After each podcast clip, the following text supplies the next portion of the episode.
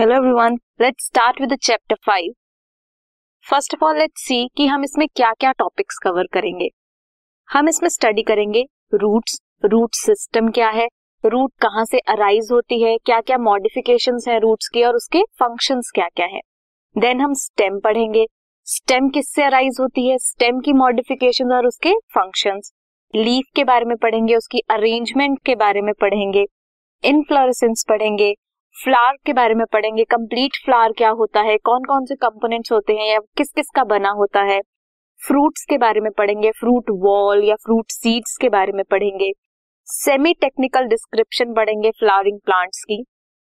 और कुछ important families की डिस्क्रिप्शन पढ़ेंगे। डिस्क्रिप्शन में क्या होगा?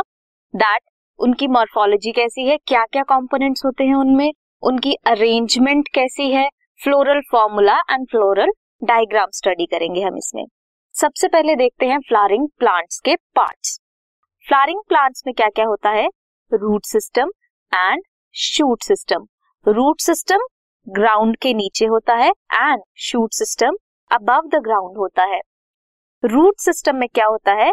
Primary roots and secondary roots होती हैं।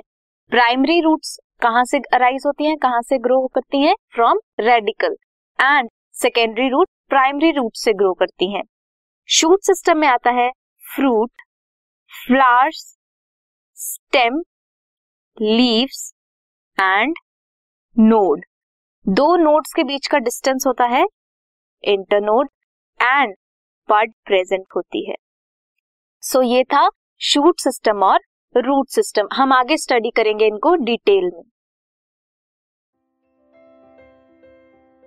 This podcast is brought you by Hubhopper Shiksha Abhiyan अगर आपको ये पॉडकास्ट पसंद आया तो प्लीज़ लाइक शेयर और सब्सक्राइब करें और वीडियो क्लासेस के लिए शिक्षा अभियान के यूट्यूब चैनल पर जाएँ।